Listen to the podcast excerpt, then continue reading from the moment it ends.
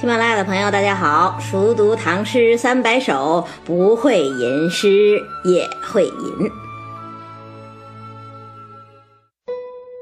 春风春雨春草春花，年年岁岁暮暮朝朝啊！同样的风景，在不同的诗人笔下，会有截然不同的表达；而同样的表达呢，在不同的读诗人心中，又会荡起截然不同的涟漪。所谓诗无达姑啊，讲的恰恰就是诗的这种模糊性所带来的丰富性。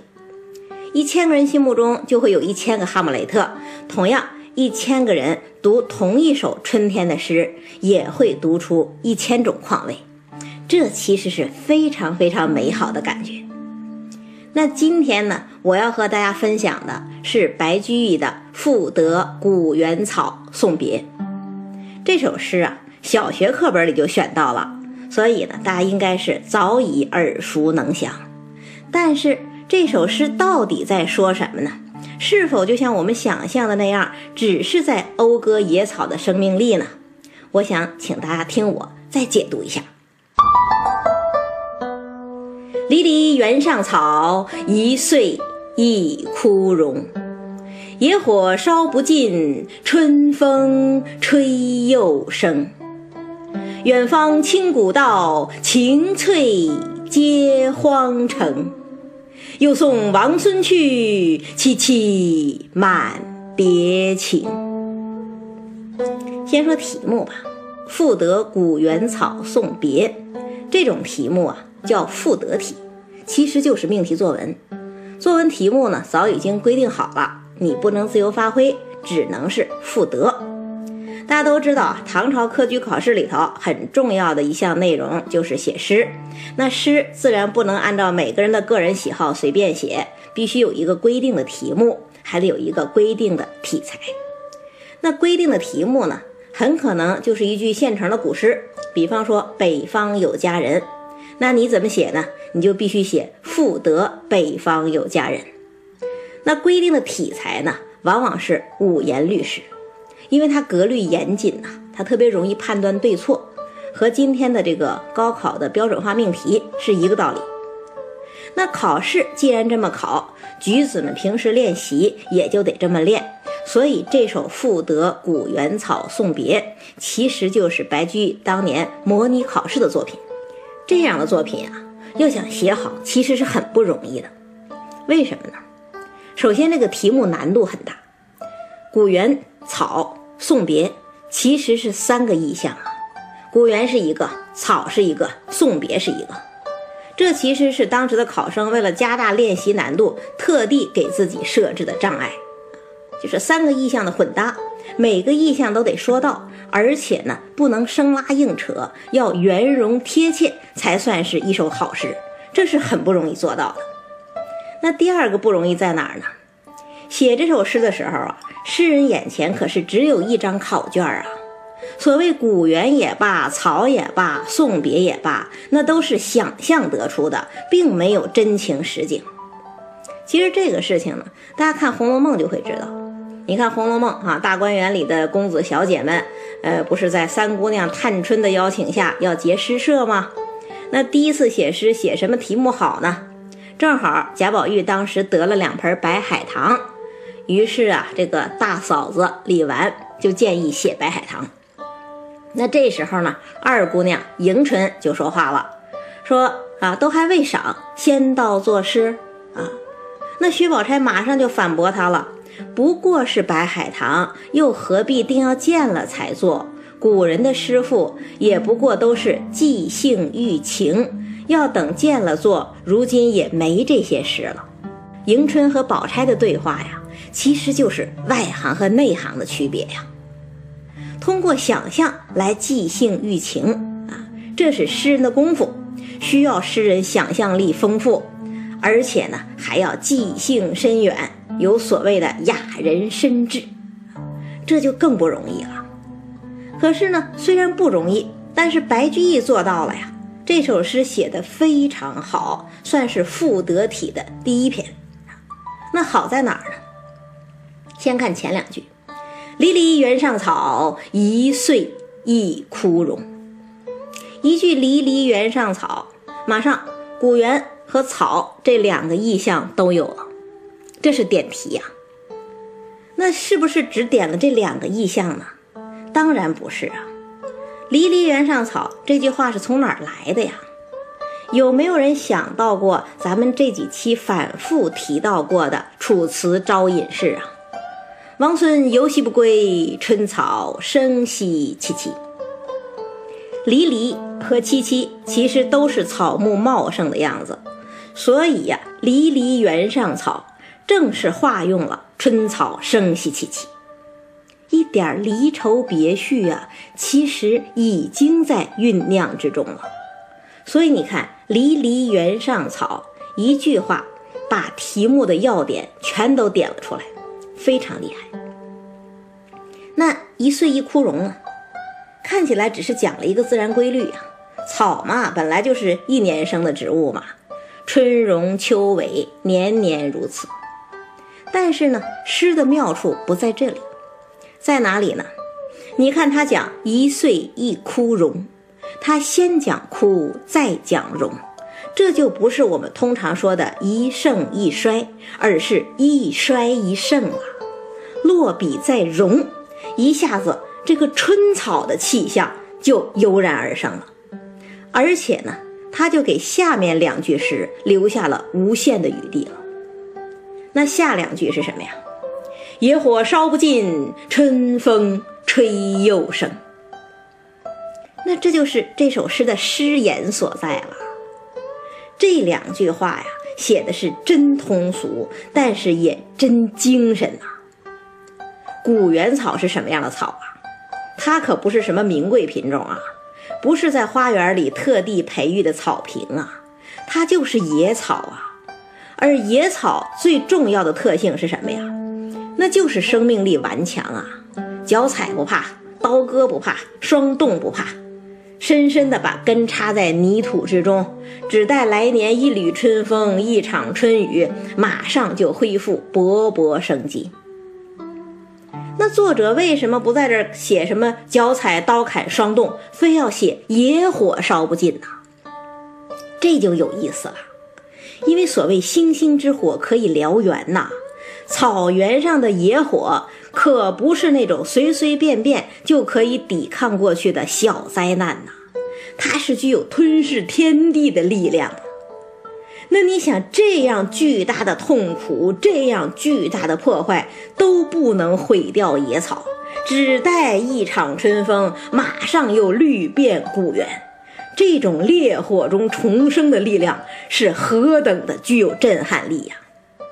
这就是精神好啊。其实呢，这两句可不光是精神好，它颜色也好。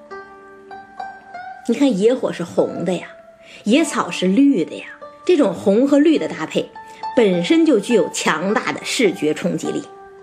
那除了颜色好，还有什么好？意象也好。野火是刚猛的，但是它最终会熄灭呀，化为焦土嘛。而野草是柔弱的呀，但是呢，它最终又会让焦土重新焕发生机。这是什么呀？这就是所谓的柔弱胜刚强啊，来源于中国古老的道家思想传统。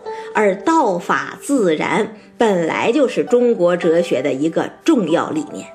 所以呢，咱们今天读诗的人看到这句话，都仿佛能够汲取力量。它道理就在于它根植于我们传统的哲学之中。好，一场春风化雨，古原草恢复了勃勃生机。那接下来呢？接下来重点就要讲古原了。远方清古道，晴翠接荒城。野草是蓬勃的。几乎盖住了绵长的古道，同时呢，野草又是清香的，仿佛把古道都整个笼罩在生命的芬芳之中。这是讲什么呀？这是在讲味道。那讲完味道，该讲颜色了。什么样的颜色呢？晴翠接荒城，在晴朗的一天，在阳光的照耀下。这个野草就显得格外清脆，你别看古道很古老，荒城很坚固，在永不停息的生存竞争里呀，野草才是真正的强者，才是真正的胜利者。芳是气味，翠是颜色，它就用这样的颜色、这样的气味，把整个古园都占领了。一个“亲”字儿，在一个“接”字儿，写尽了野草生机勃勃的霸道啊！就是在新和旧之间，在青春和衰老之间，大自然本能的倾向了前者。到这里，草也罢，古园也罢，都写完了，接最后一句了：“又送王孙去，萋萋满别情。”这是直接点题了。题目是“赋得古原草送别”嘛，草也罢，古原也罢，都不是主角。只是背景，那主角是谁呀？是不是远行的游子啊？你看他是如此的年轻，如此的生命力旺盛，他的心都长草了，即将沿着古道奔向远方了。哎，我们承认游子很重要，但是他还不是主角。真正的主角是谁呀？是那个因为送别而愁肠百结的诗人呐。他眼看着朋友越走越远，直到消失在荒城之外古道尽头啊！极目四望，只有连天碧草。这时候，巨大的哀愁一下子笼罩了他。于是呢，又送王孙去，萋萋满别情，就脱口而出了。其实说到这儿，大家都已经知道了，这一句完全化用的是“王孙游兮不归，春草生兮萋萋”。但是呢，它化用的非常自然啊，不用到游子不归的时候，只是看着游子远行，多情的诗人就已经是萋萋满别情了。那如果你反过来想，这个即将远行的少年，在挥别童年、挥别故乡，面对全部不确定的未来的时候，是不是也是萋萋满别情呢？当然也是的呀。所以，虽然一个是走，一个是留，但是在萋萋满别情这个问题上，两个人又合二为一了。那后来，南唐后主李煜有一句词，其实也是从这个意思上画出来的，也写得非常漂亮。哪一句呢？离恨恰如春草，更行更远还生。奔向远方是美的，离愁别绪也是美的。人生本来就如此复杂嘛，就像古原上新生的野草一样。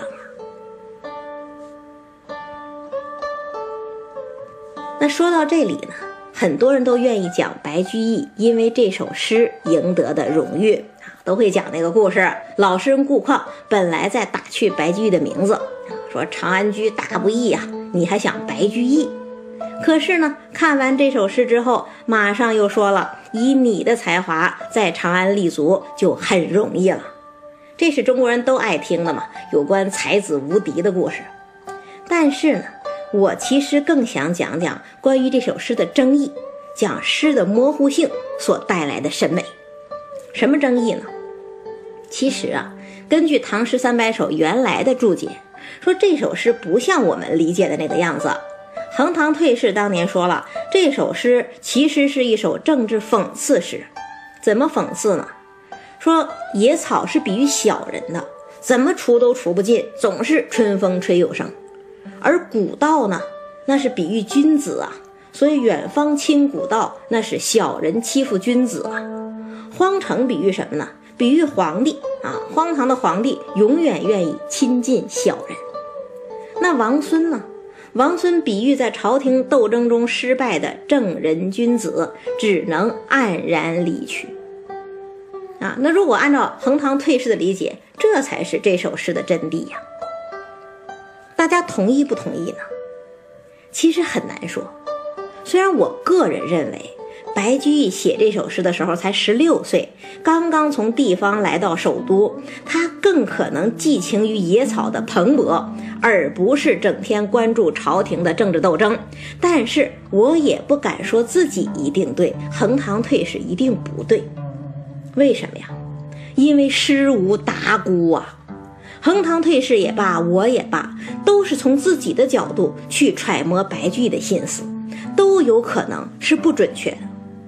但是呢，我觉得这个事情真正的意义不在这儿，真正的意义是什么呀？不管白居易当年怎么想，诗只要一问世，就有了它自身的生命了。每一个读诗的人。都可以依据自身的经验、自身的情绪去解读它，也让他从不同的角度来感动自己。赋得古原草送别，其实就是一个最经典的例子。我们今天通常用它来讴歌新生事物啊，或者是草根人群那种顽强的生命力。但是谁又敢说你只能从一个角度去解读这首诗呢？诗无达姑。诗才丰富，才美丽。